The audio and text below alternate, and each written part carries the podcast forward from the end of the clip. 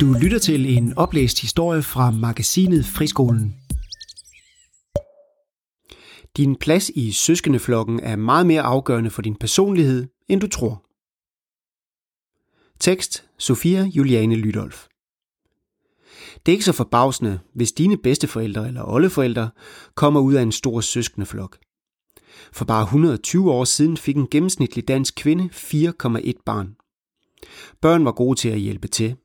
Især familier på landet fik mange børn, som kunne hjælpe til på gårdene og senere hen passe deres gamle forældre.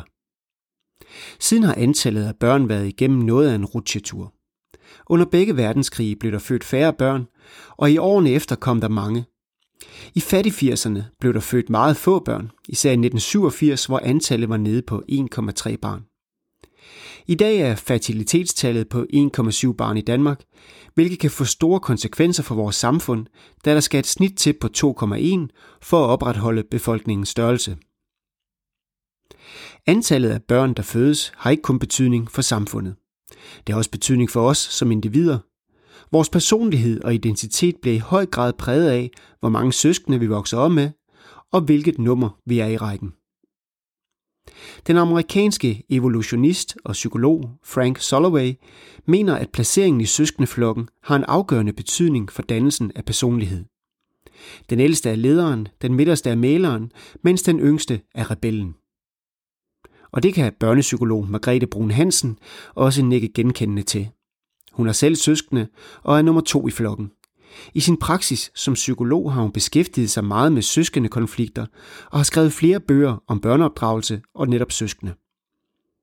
Margrethe Brun Hansen mener, at både rækkefølgen og aldersforskellen mellem søskende har stor betydning for børnenes opvækst. Hun peger på, at man i grundpsykologi siger, at børn har behov for tre år, før der kommer en ny søskende. Børnene har brug for en dyb relation til sine forældre, som ikke skal forstyrres af de andre søskende. Barnet skal føle sig set og elsket. Den første fødte vil ikke være klar til at slippe moren, før den første fødte er fyldt tre år. Og så når barnet er fyldt tre år, har det dannet et jeg og en identitet. Indtil da lever barnet meget igennem sine forældre. Den amerikanske psykolog Erik Erikson formulerede det således, citat, Moderskødet og moderbrystet er ikke ledigt endnu. Mange forældre siger til mig, at de gerne vil have det overstået. Så ved man, at man har børn de næste fire år. Og der tænker jeg, pas nu lige lidt på, siger Margrethe Brun Hansen. Det kan dog sagtens blive et harmonisk søskendeforhold, selvom der ikke er tre år mellem hver søskende i flokken. Hvis det der bliver grebet an på den rette måde. Hvis det gør det, kan de have enorm glæde af hinanden, da de kan lege sammen, lege og føle sig på samme niveau og lære ting sammen. Dog er det vigtigt, at man skiller børnene ad, når de kommer i børnehave, så de ikke ender på samme stue, mener Margrethe Brun Hansen. De skal have plads til at kunne udvikle sig selv og have deres egne venner. Det er også vigtigt, at de hver især får tid alene med deres forældre. Når det første barn kommer, vil det i en periode være ene barn. De første leveår betragtes som afgørende for kompetencedannelse. Derfor kan den første fødte være mere fremme i skoene end sine søskende, da de første fødte har sine forældres og bedsteforældres fulde opmærksomhed. Den første fødte vil blive beundret, og det kan barnet mærke. Når så familien vokser, vil forældrenes fokus flytte sig til de andre børn, og det store skal vende sig til, at al opmærksomhed ikke rettes mod dem. Hvis den ældste er en dreng, og der kommer en lille søster hurtigt efter, vil han føle sig truet i sin position som den største, da hans lille søster hurtigt vil overhale ham indlæringsmæssigt. Piger udvikler sig hurtigere end drenge, derfor vil hun hurtigere lære at binde sine sko og cykle uden støttehjul. Storebror vil føle sig som den mindste, selvom han er den ældste. Er det derimod to drenge, som fødes tæt på hinanden, vil det være evig konkurrence om, hvem der er bedst, hurtigst og stærkest. To søstre med få år imellem sig vil også have konkurrencer om, hvem der kan hoppe højst på trampolinen, men der vil opstå mere fnider, hvor de taler grimt til hinanden. Citat.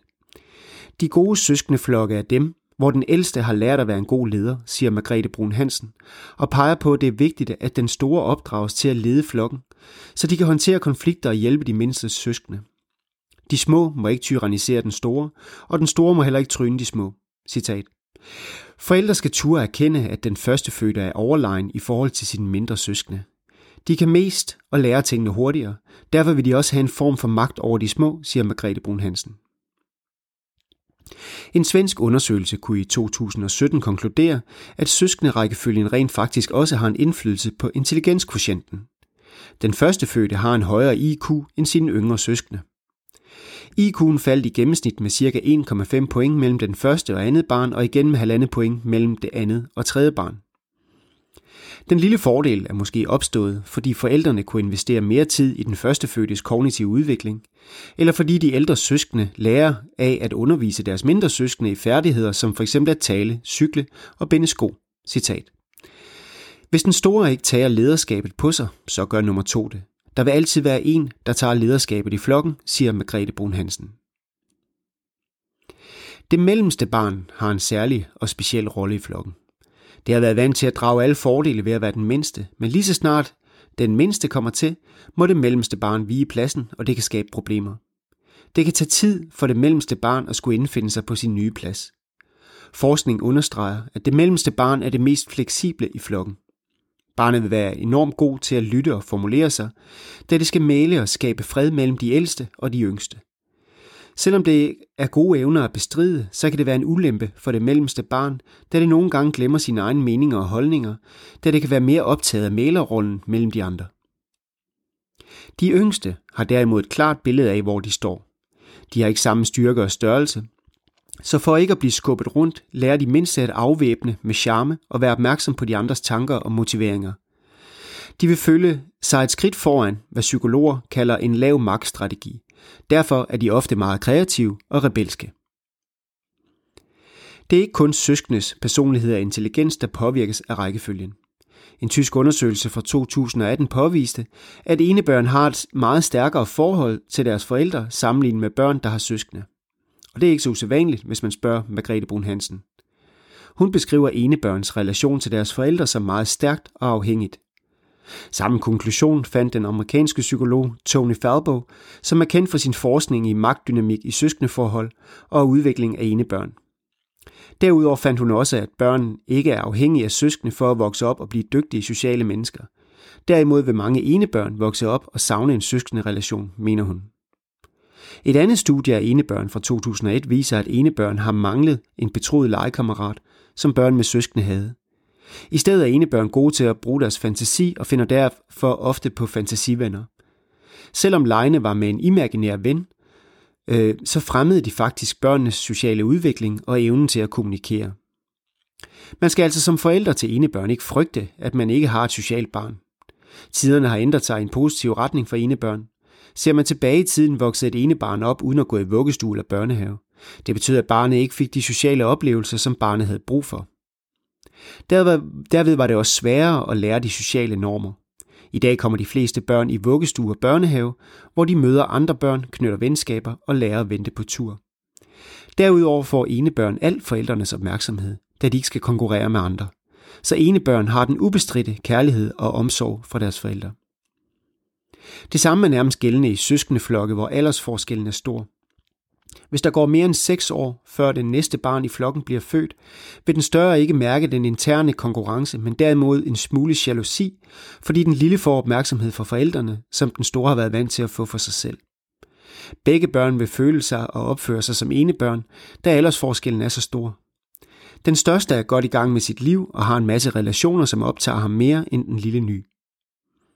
I Kina, hvor etbarnspolitikken har dikteret familiestrukturer i 34 år, har forskere nu undersøgt, hvordan det har påvirket børn at vokse op som enebørn. I undersøgelserne opnåede enebørn lavere score i forhold til, hvor tolerante de var. Femfaktormodellen, som er en model for personlighedstræk, karakteriserer tolerante mennesker som altruistiske, hjælpsomme, medfølende og samarbejdsvillige.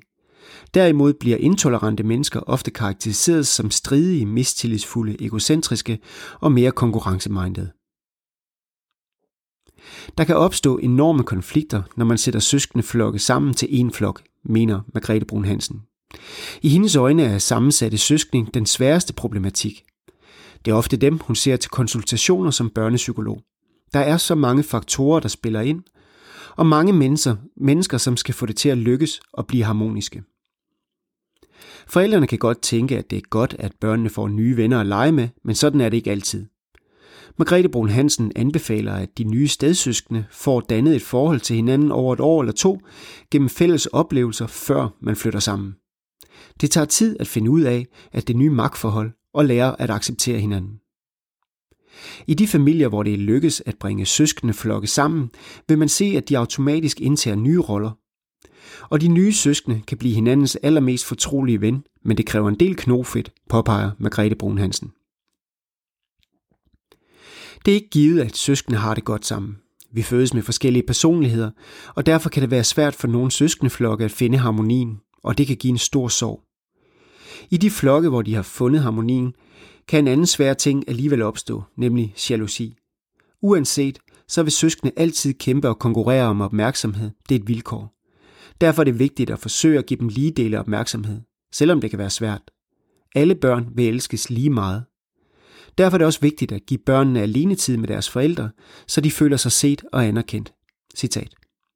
Hvis et barn skal kæmpe for meget om forældrenes opmærksomhed, så kan barnet miste en del af sin barndomsklæde, siger Margrethe Brun Hansen. Hun har set flere eksempler på børn, der har skulle kæmpe for sine forældres opmærksomhed, og det gør ondt. Derfor kan det begynde at tvivle på forældrenes kærlighed til dem, og søskende jalousien kan optrappes.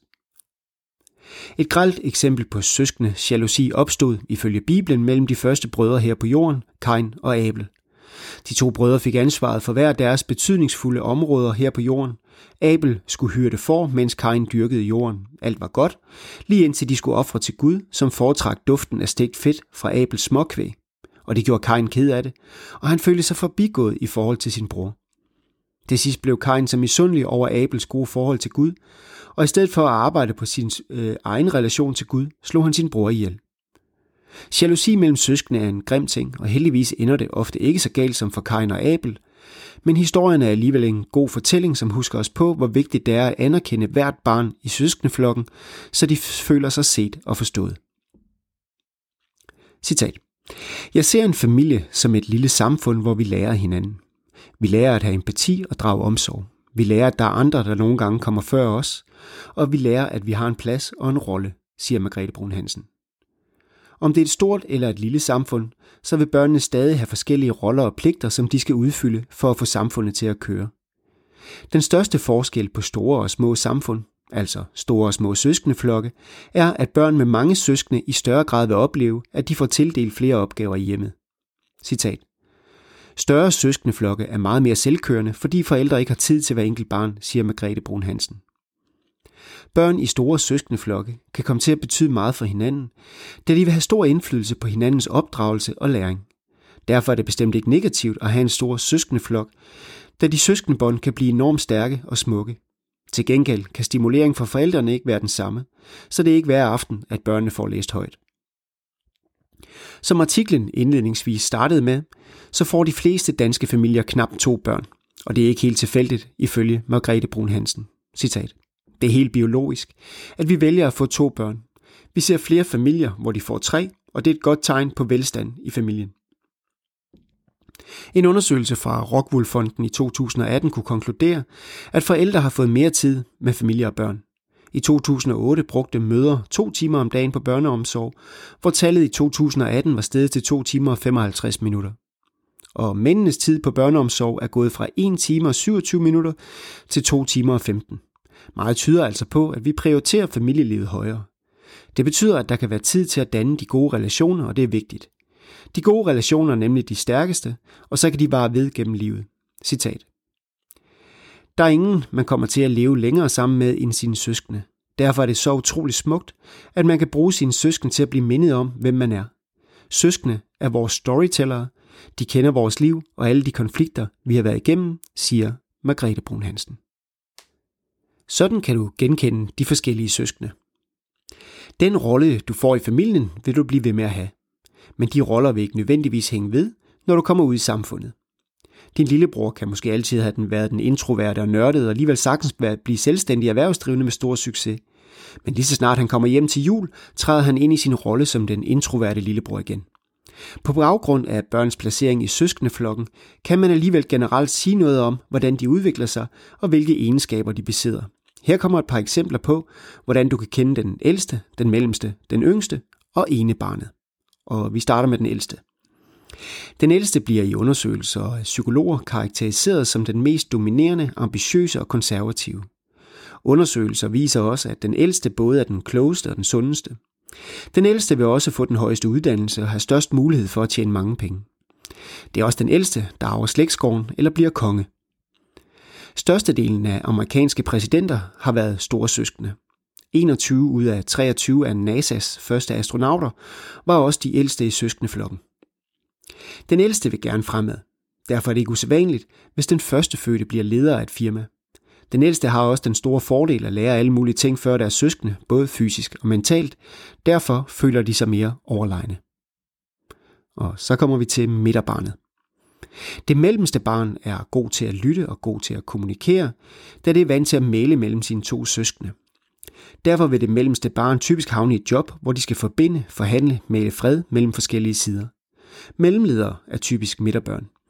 De er sandsynligvis meget vellidte på deres arbejdsplads, da de er kollegiale og behagelige at være sammen med.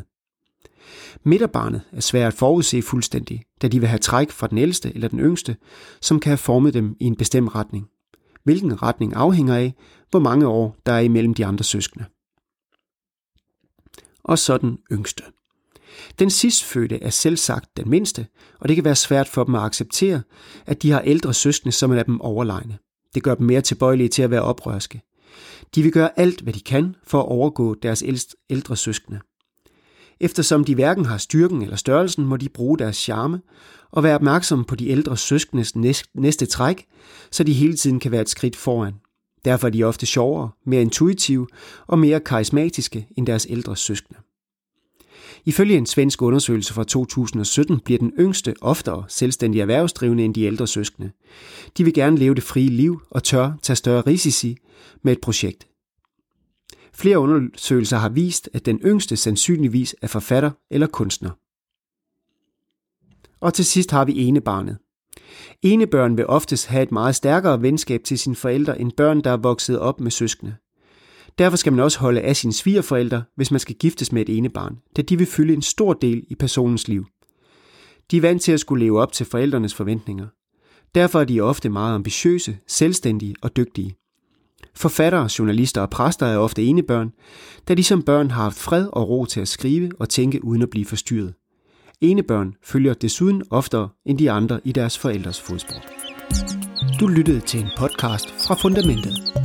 Vil du gerne høre flere historier og podcasts om grundskolen, børneliv og din rolle som forælder, så gå ind i din foretrukne podcast-app og tryk abonner. Tak fordi du lyttede med.